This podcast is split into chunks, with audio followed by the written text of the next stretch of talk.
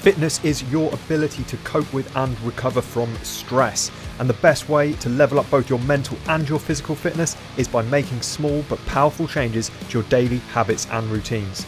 With this podcast, I aim to bring you a combination of short educational solo casts and slightly longer conversations I've had with a wide variety of fascinating people. The goal? To help you develop a lifestyle which supports your mental and physical fitness and improves your overall quality of life. My name is Jay Unwin. Welcome to Fit Body, Fit Mind.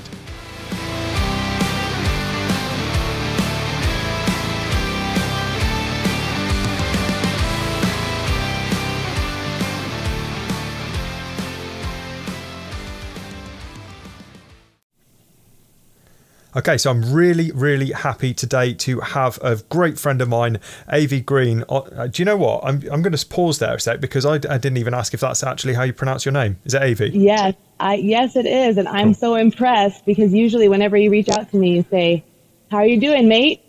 yeah, but this is the thing. This is the thing. When I uh, when I reach out to people, when I message people, I write uh-huh. like I type and uh-huh. um, sorry, I write like I speak, like and I call everyone right. mate or yeah. dude or uh-huh. whatever. No, I love it. I love it. and then I realised that actually I don't know what I don't know how to pronounce anyone's name. So, mm-hmm. welcome, Av. And uh, for those of you who don't already know Av, Av Green is a coach, trainer, and meal prep chef with a passion and purpose of empowering people to enjoy whole person health through nutrition, fitness, and connection to self and community, which is right up my street. So, Av thank you so much for joining me today. How are you doing? I'm doing great, and thank you so much for having me. And for those of you uh, listening to this, I just really want to make uh, make it known that it is currently about quarter to six in the morning where Av is, and she's been up ready to go to record this podcast since half past five, and I'm just massively impressed with that because I am no use to anyone. How, like, how do you do it, Av? Uh, you know what? Early morning is my favorite time of day because I have three kids, and this is the time when it's quiet in my house and I have time to myself. And it's just, to me, it's magical. This is like the best time of day for me. So when we talked about our time difference, I was like, "Oh yeah, 5:30 a.m. That's no problem." it's admirable. I mean, I used to I used to do 5 a.m. starts uh, when I was working in a gym prior to all the lockdown shenanigans that are going on. Mm-hmm. So I, I was doing it then, and it was it was a struggle. I've done it in the past off my own back, and I had the same kind of feeling as you do in that, that it's, it's very peaceful time of day, right? And it mm-hmm. is it is good. I think that maybe there's a little bit too much pressure in certain circles that getting up early is a good thing. So mm-hmm. I think mm-hmm. it really depends on the person. For you, obviously, you know, you're a morning person naturally, and you yeah. love that time of day. But you know, it's no, it's nothing nothing magical about 5 a.m. if you're not a 5 a.m. person. So if you're listening to this, please don't feel pressured. right. Good. Good point to make. Everybody's individual. What's what's best for me is not necessarily what's best for everybody else.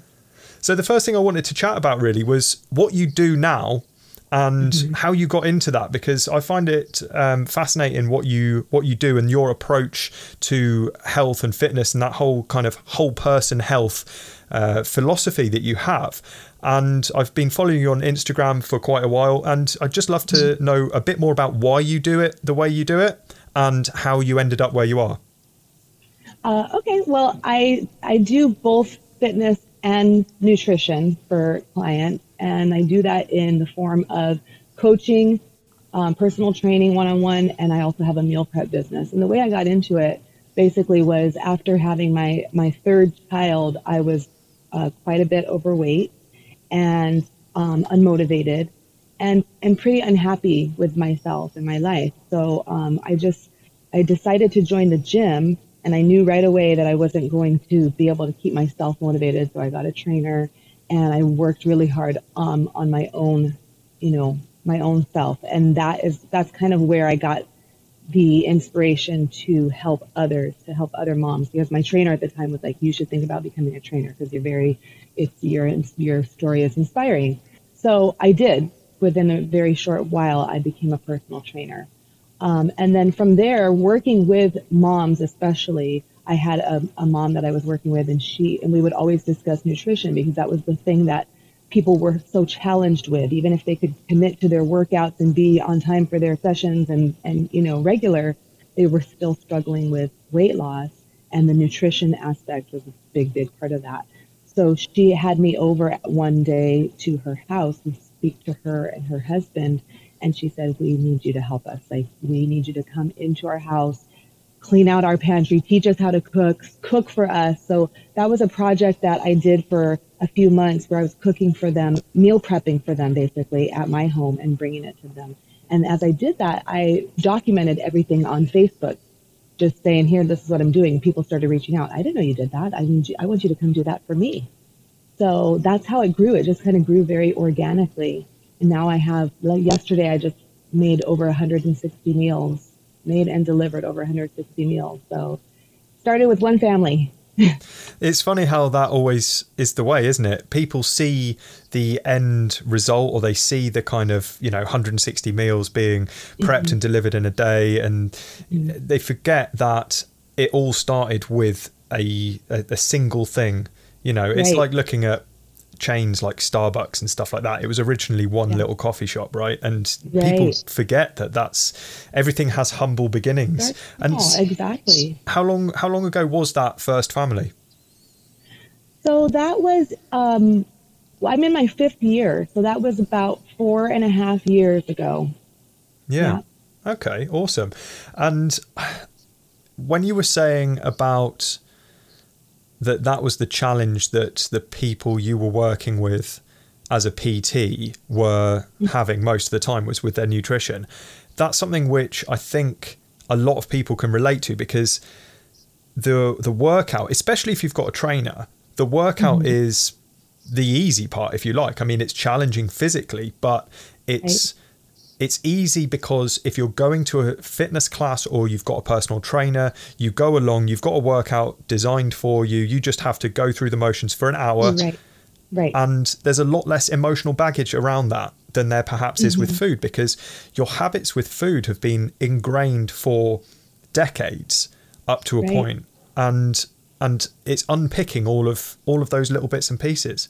And if you've got a if you struggle with something like alcohol for example you can live without mm-hmm. it right you can you can ditch mm-hmm. that out of your life completely but you can't do that with food mm, so if you've got a poor point. relationship with food you still have to eat and so you can't just kind of turn away from it and go in a completely different direction you've got to really learn the the ins and outs of, of how to do that so do right. you still do you still teach people do you still teach people what to do or do you just do the meal prep stuff uh, the meal prep is my main um, source of income, but I do still offer nutrition coaching.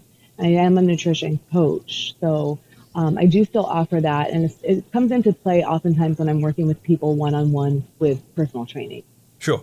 Okay. You know, and and you make you f- a good point too. Like the the one hour of personal training, that's one hour, but we have to eat all day. Like that's it's such a such a much bigger you know obstacle to tackle. What would you find that the the biggest, uh, or not necessarily the biggest, but the most common issue that people have around their food with what they're eating is? What do you think the biggest challenge that people have, or the most common challenge that people have is? Hmm. Um, I think the biggest challenge for the people who I'm working with is that they have adopted, um, you know, basically a very unhealthy diet with a lot of processed foods. Okay. The standard American diet. Um, I talk about it a lot actually because it's just ironic that the acronym is SAD. Yeah. Standard American diet. It is, it is sad. you know.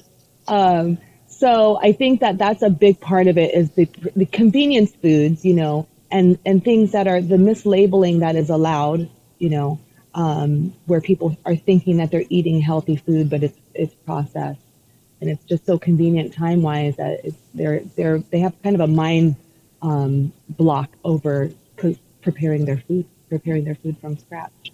So you've got you've got simple. you've got a, a, bit of a love affair with farmers markets. I do. yep, I do. And puns uh, yeah. as well. I saw your pun about uh, f- struggling to remain calm. Uh. I quite enjoyed that. I like a good pun. Um, yeah. So why? Why? I mean, obviously, most people. You're in the states. I'm in the UK. Mm. There are vast differences, but there are also huge, huge similarities between the mm-hmm. cultures in in both countries. Um, mm-hmm. in terms of convenience food, in terms of rushing our Right. nutrition because we're trying to make time for other stuff, whether it's work, whether it's um, you know things that we think are important but aren't necessarily important, like wanting to scroll through Facebook on our phones and things like that. But people people tend to rush their food so they can do other stuff, whereas in certain other countries there are lots of European countries who spend more time over their food. If you look at France, for example, traditionally their lunchtime meal is a much more drawn out affair than it is in the UK or the States. Um, and therefore they're happier to cook something from fresh or they're happy if they go out for a meal a business lunch for example it's um, or a lunch break from work they're not going to um, a fast food restaurant necessarily they're going to an actual kind of proper sit down restaurant. Um, and obviously the, the the culture around food varies all over the world.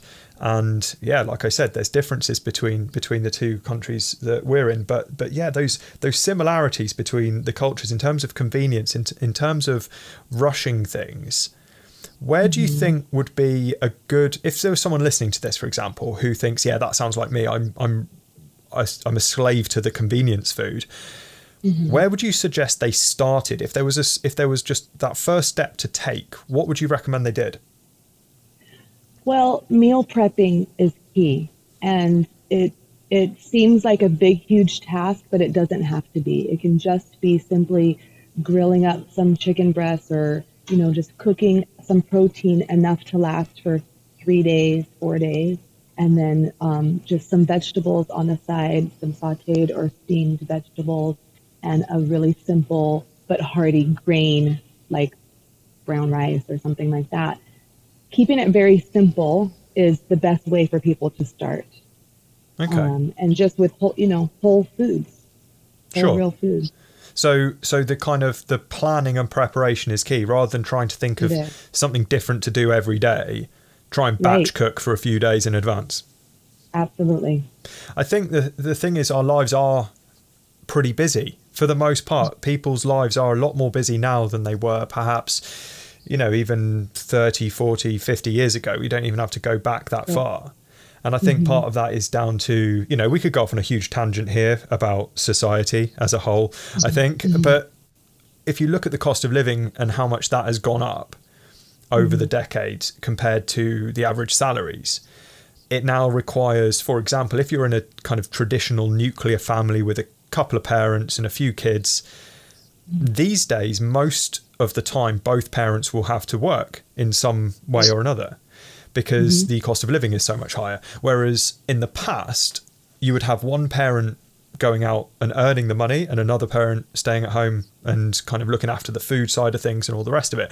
And so as a as a family, whether you're a single parent or or you know there's two of you, the time is so limited compared to what it was in the past. And I think that that is what perhaps the convenience food marketers are cashing in on because they know Right. that people are panicking around the, the time they've got. They're rushing around in the morning to get the kids to school.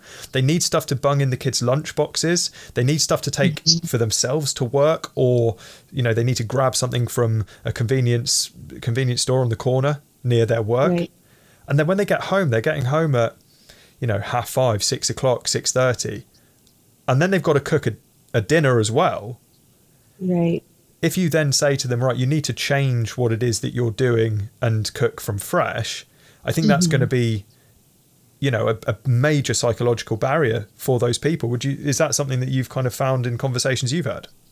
It well, it is. It definitely is. But if if we can help people to see that when they eat that the way that we're prescribing, which is whole, healthy whole foods that have been prepared at home rather than convenience foods, they're going to end up having more energy. Yeah. And because they have more energy, then they're going to have more time in their day. Because the foods that people are used to eating, the, these ultra processed foods, are so bad on us, so hard on our systems. It's very, it makes people feel bloated. It makes people feel lethargic.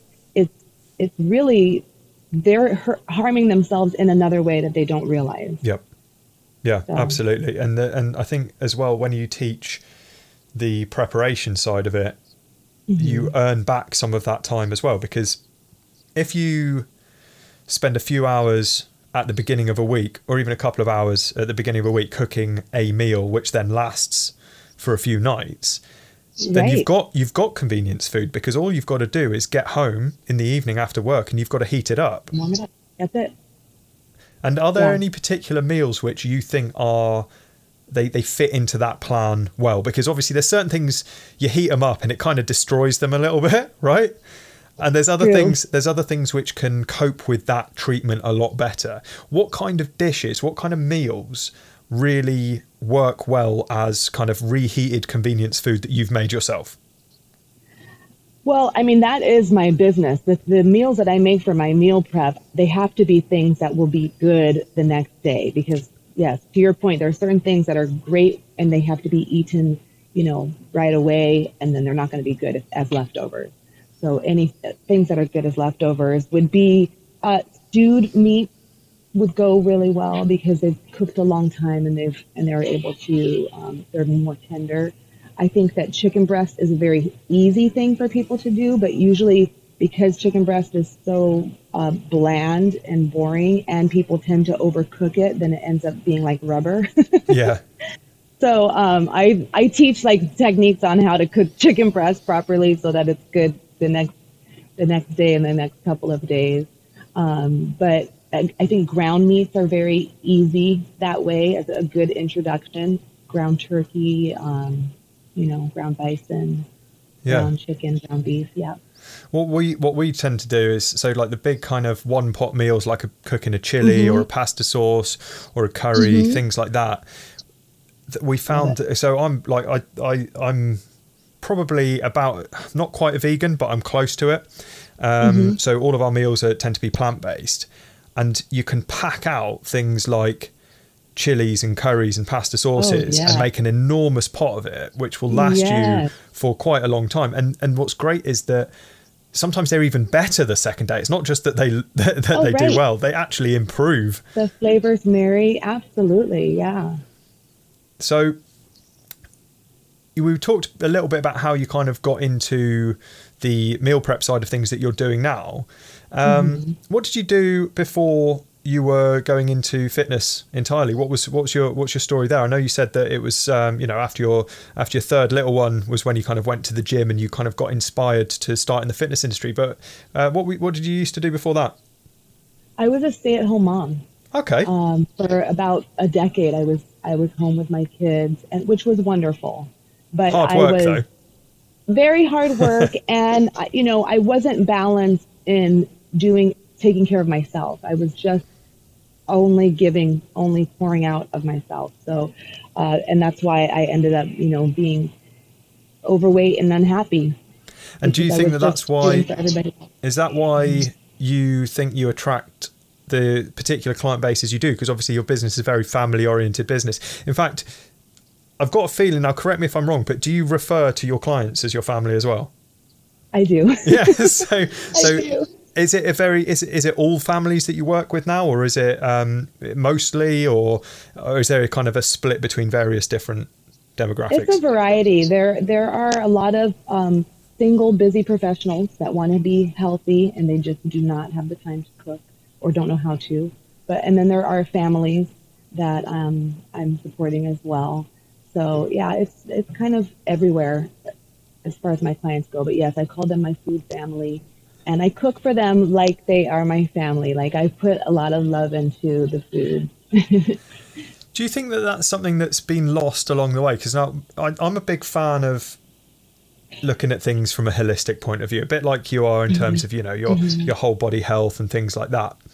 And I, I people who listen, who are listening to this probably know me and know my interest in mental and physical fitness. And I talk a- I talk a lot about kind of a philosophy around fitness. And part of that to me is about connection, not just connection with other people, connection with the environment, connection with connection with what you're eating is a big part of that. And I think that mm-hmm. there's an element of now i'm not spiritual in a traditional sense of the word in a kind of religious sense of the word necessarily but for me spirituality is about connection right that's that's kind of what I, eh, whether you're whatever religion you happen to follow whatever kind of type of spirituality that a person subscribes to they are it's about connection with something, right? Yeah. And food is a massively spiritual part of the human experience, I believe. And that comes through growing, uh, cooking, you know, growing, preparing, cooking, and eating are all different stages in that kind of relationship that we have with food. Because it's what we've, you know, it's what we've always had to do. It's what we've evolved to. We've evolved to be very close to that process, and we're very removed from that process now with the convenience food, with the processed food.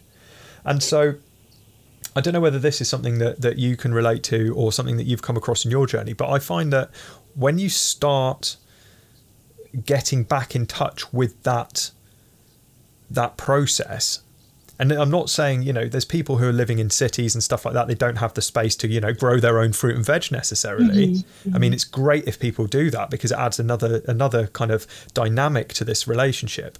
But when right. people start cooking for themselves again or start cooking for their families again from fresh and they're they're using these ingredients and they're in touch with that, would you say that that had a an effect uh, kind of mentally and psychologically and spiritually. Is that something that you've kind of come across, or am I just kind of waffling on now?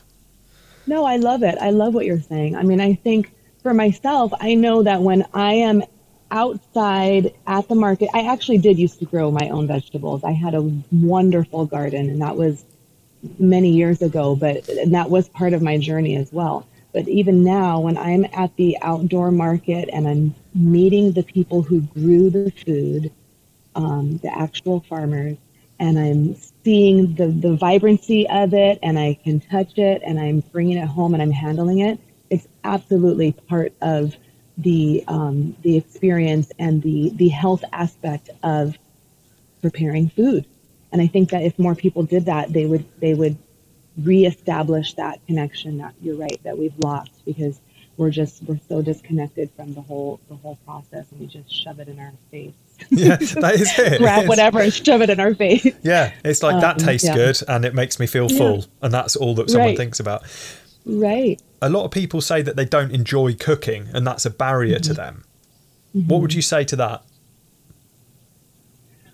Um, well, I think that it's something that we want. We would try to. We would want to try to overcome. I mean, I think there are some some services that you can order food being prepared for you, like mine, and but i mean the be- of course the best thing is to do it yourself so if if people are willing and open to try to overcome it i'd say put on some music you know get into a very happy space. I think mindfulness is a big part of all of this all of the health journey that we're talking about. And that's part of the connection part is just being mindful and um, you know making it fun.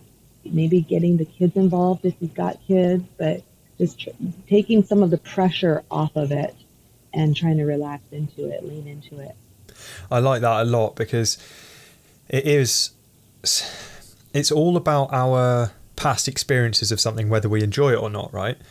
And right. if we've grown up or through our adult life we've had negative experiences with food and with cooking and it's always been a rush and mm-hmm. the idea of cooking from scratch just fills you with anxiety about it not you know about not having time right. then that's going to make you not enjoy cooking or mm-hmm. perhaps not knowing where to start and never having been taught or not knowing the kind of different combinations and what to use and stuff like that. But like you said making it fun making it enjoyable. And that's kind of my my philosophy around exercise as well. Because mm-hmm. so many people say oh I don't like exercise. I don't like working out. I don't like going to the gym and most of the time that's because of prior negative experiences with those specific things right and being right. completely honest gyms you know for most people they're not a great environment most people don't like them they're not they're not the most um, friendly welcoming places for the most part they, they're quite impersonal mm-hmm. and so people have a negative experience and then they extrapolate that to encompass all different activities and they think because mm. I didn't mm. like the gym I don't like being active. I don't like working out. And so, what I try and mm. help people with there is to find something they do enjoy, to find a hobby that perhaps they had when they were a kid or a teenager or a young mm-hmm. adult that they really enjoyed because it was sociable and it was Right. it was something that made them feel good, and then reconnect mm-hmm. with that so they can find something that actually they're getting moving, but it's in a way which doesn't feel like exercise, if that makes sense. I and so, I guess Yeah. what, what you're saying is the same thing around food, is give yourself some new positive experiences with cooking to Mm-hmm. Right. start unpicking those negative experiences and weakening the hold that they've got on you. Right. Yeah. And you know, the fun thing about cooking also is I know people love to follow recipes, but with cooking, you can really experiment and have a lot of fun with it. You can put a little bit of this and taste it and adjust it to your liking. And it becomes something that is like your own personal. Oh, I just changed this recipe. Now this is my recipe. That's my new recipe. Yeah. You know, so there's an empowerment with that as well that you're like you're in control and you can make something new and create something and that's really a cool experience to have. I think that that's a a very it conjures up images of you know when you're like your grandparents or your great grandparents had a certain recipe for a certain thing and it's written on a piece of paper that's tucked into an old recipe book or it's annotated in a recipe book saying like use this much not this much and Yeah, swap right, this for right. that. And then that book is handed down the generations and it's all annotated and it's all got like uh, these little tear tears out uh, torn out pages of other things that go right try try doing this Yeah. instead. And it becomes uh, a family recipe. And that's something again when you talk about connection and you talk about the spiritual aspect of food and cooking and eating the, the there's a connection there with people that you may have never ever met in the past who were your ancestors that you've got a connection with because you're cooking things that they also cooked and it allows you to almost time travel in in many ways and if that has if that's something that has been lost within your family you can be the one to start that again by doing exactly what Ah. you just said Yes, I love that and it becomes a family heirloom. yeah I love that. Yeah, and then you'll be connected not only to the people in the past, but then you'll be connected to the people who aren't even born yet because you know that a few generations down the line they'll be, you know, following your recipe for whatever that meal happens to be, uh, and talking about, oh, I wonder what, I wonder what their life was like back then. Yeah, I love that. That's so cool. Yeah, it's a, it's, I think that when on the on the face of it, eating and food seems like such an such a fundamental part of our existence that perhaps we take it for granted a little bit and it becomes just a another thing that we have to do on a daily basis.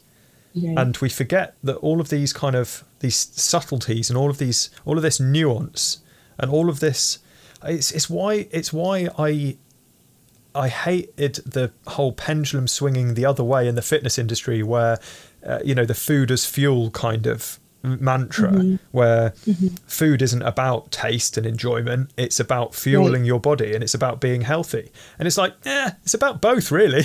Sure. Right. you know it's it's been a social thing for for well all of recorded history surely. Like you know we've got 6000 years of recorded human history and then we've got like uh, uh, you know bits and pieces that are showing up in the fossil record from even before that where we can see that people were sharing food and it was a mm-hmm. social thing it's a con- it's Yeah, connecting with the people communion. around you Yep.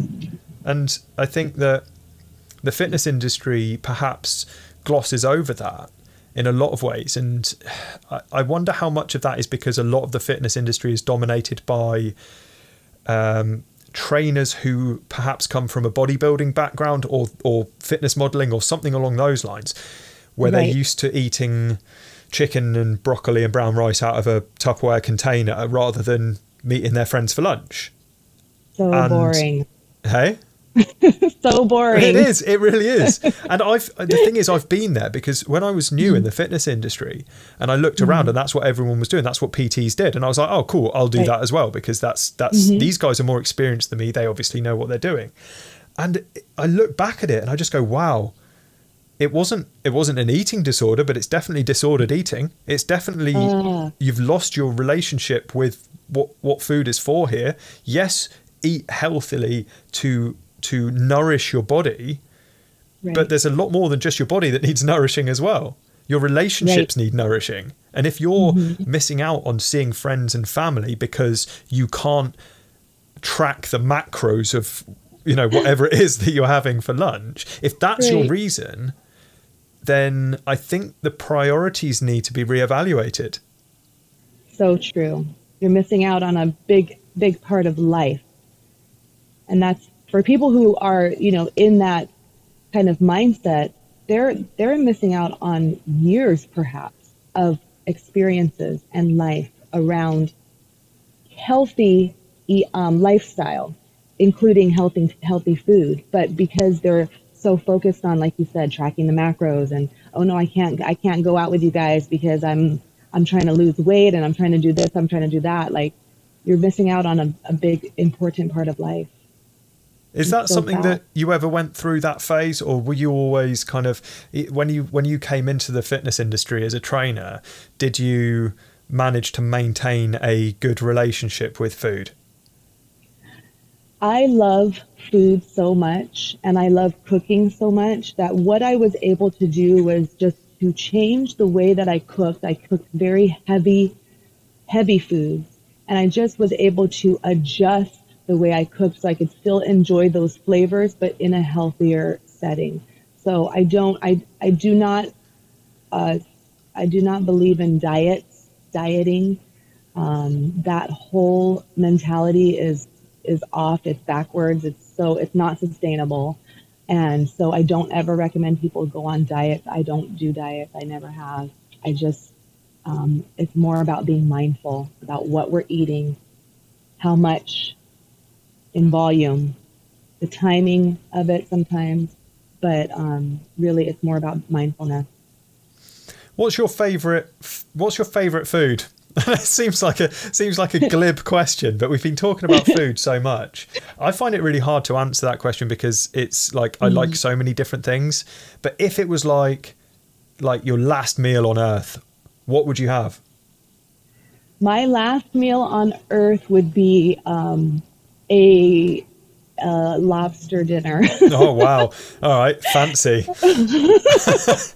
I love lobster, but there's a specific way, a specific pre- preparation that I love, and I I haven't had in a while. Um, but it's it's a way that they do it in a, a little town called Puerto Nuevo in Mexico, and basically they they slice the lobster tail in half and they fry it in butter.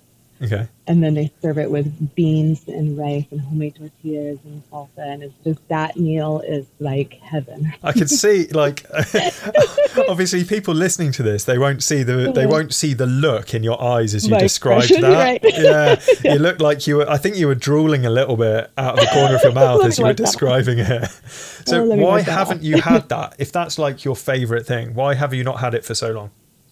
Well, you know what? I think I'm sure I could find it at a restaurant here on this side of um, this of, of where I live, but I don't care to travel into Mexico right now. Um, there's just I don't know. It's a weird. It's a very weird year, and yeah. I I think I just better stay put where I am. So yeah, for sure. so did the you, main reason. yeah, no, that's fair enough. I'd say, as yeah. reasons go, that's a pretty solid one. 2020 mm-hmm. has been a very, very strange year indeed. Um, yeah. So, prior to this, was that something that you would? Because um, again, I don't think we mentioned this since we started recording, but you're in Southern California, right? Right. So, you're how far are you from the Mexican border? About an hour and a half. Okay, so that's actually, you know, that's really close in a kind of United States type distance, right? Uh-huh. In the UK, that's quite far because because, because we're a lot smaller, right? So, uh-huh. um, but would you would you happily drive uh, over the border for an evening meal and then home again? Uh, yes, I would. there you go. There you go. Um, and so, is that something that you used to do prior to this year and everything going a bit crazy? Is that something you used to do fairly regularly? I there was a time when I did it a lot more regularly, and it was just had to do with the fact that I was dating somebody who was from Mexico. Okay. So I was there a lot. Um, and like I said, I think I can find that meal over here. I just haven't, I haven't really done the research to find it, but it is kind of in this area. It's well known for people who go into Mexico that that is a like a, a dish, and that town is known for that dish. So I'm sure someone has brought it over here. Oh yeah. And, uh, if you're that yeah. close to the border as well, like I mean, there's there's so much trade of culture in terms of mm-hmm. food and things like that when you're when you're close close to borders in for different uh, different countries or even different regions of the same country, aren't there? There's it, it kind of it's um it almost diffuses out from where it started, doesn't it? And it kind of spreads, bit, right. especially if it's as good as you say it is. Then of course people are going to want to do their own versions of it. But then there's also that kind of that adaptation as it goes, isn't it? And someone might a, a certain town might bit. do it a, a slightly different way. Right, right. So in terms of your business what's what's kind of next for you? Like what's your what's your what's your ambition? What's your goal in terms of uh, helping people with their nutrition and stuff like that? Where where's where's next for you? Well as of lately uh, most recently i started coaching um, fitness uh, group fitness on zoom. Oh yeah yeah. And that's just kind of started as a result of with all the gyms closing and you know, for a little bit, I kind of fell off the wagon. I wasn't exercising regularly, and everything was so uncertain and scary. And so uh, I just thought, you know, I need to get back into my routine. So I, where I am right now, is I'm on the roof of my apartment building, and I come out here three times a week. I just started telling my neighbors, come and work out if you want to work out. And then I started kind of promoting it on social media, and so now I have a little class that I'm doing three times a week. So that's kind of where I'm I'm focusing my attention on right now as I continue to grow my meal prep business. And like I said, they go hand in hand. I have some of my clients working out with me who are also my meal prep clients. So I get to care for them in both of those ways. Um, but that is those are the things that I am really focusing on. And I also have another business that is specifically making broth, sauces, and dressings for people that have um, certain dietary restrictions because of chronic diseases. Yeah. And so that's a local. It's a, it's just getting off the ground, but that's another endeavor that I'm that I'm in right now as well. And they're all kind of the same outcome in the sense of you've you've got something that you want to achieve in terms of helping people and supporting people with their health, their fitness, their nutrition from a whole body perspective. And those right. three different things with the meal prep, uh, the coaching, the fitness, uh, mm-hmm. and the and the broth, it's all mm-hmm just tools to help you achieve that end goal, right? Because different things right. are going to suit different people. Some things are going to be more geographically bound than others, like you said. You know, some of them are only local, um, mm-hmm. and some are a, a, bit further afield. So I guess that that, that overall mission of helping mm-hmm. people just achieve a better quality of life through being healthier and fitter. I'm imagining that's kind of where it's all where it all comes together, right? Right. That that's pretty much my my philosophy is like you like you read my my whole person health kind of approach. Well, it it's kind of it ties in really nicely with with you know what I preach as well, which is why I really wanted to have this conversation because it's that idea of not fitness for the sake of fitness, but fitness for better quality of life and more enjoyment, and from a right. perspective of the the full body, the nutrition, the movement, uh, and all the other bits and pieces that go along with it. Um, so we're going to wrap up now, but could you leave the guys that are listening with one little thing that uh, one little piece of advice or a, a, starting point that you would really love to share with them? A starting point. Well i mean i guess this is not going to seem related but it is. Um, i would say that spending time outside in the wilderness um, in at the beach or in the mountains or anywhere that you can be close to nature and move your body, I think is a starting point because we are meant to move and our lives are so busy and we're all so time poor that we're, it's like, I feel like we're like in a speeding car and everything's just passing so fast you can't even like focus on what is happening. Like life passes so fast and we're not paying attention. So I think the starting point is just getting connected getting connected with yourself and getting connected with the earth and being in a grateful moment and then moving forward from there, whichever direction it is, whether it's nutrition or fitness is the next thing that you, that you need to focus on. The tools are all out there, but it's really more about personally like getting connected um, to to know which which direction to go. That's absolutely perfect. I couldn't agree more with that. Couldn't agree more.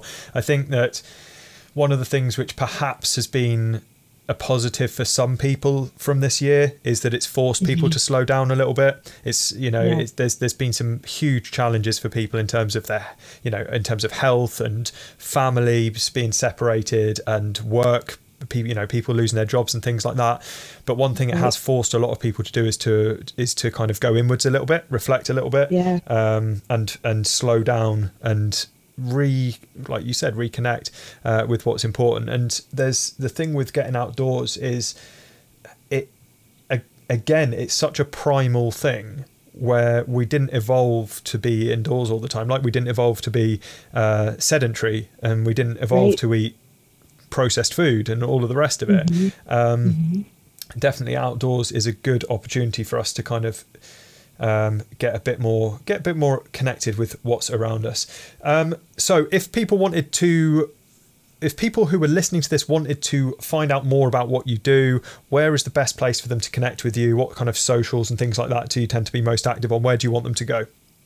I'm very active on social media. Um, Instagram, my handle is empowered underscore AV, AVI.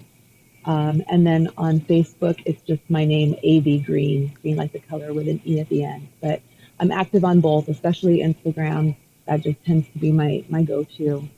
Um, and so, and then when I'm on Instagram, I'm always promoting my, my businesses. So yeah.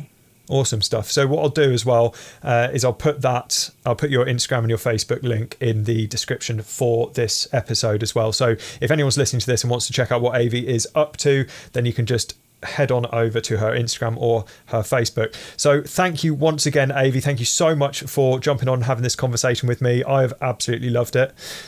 And, me uh, too. Uh, Thank you so much, Jay. No worries. And I'll hopefully speak to you again soon. Cheers. Great to see you. Cheers.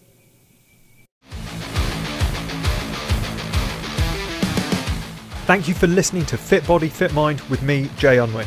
If you aren't already connected with me on LinkedIn, Instagram, or Facebook, then you can find all the links in the podcast description or on my website at fitbodyfitmind.online. Until next time, stay fit, stay well, and have fun.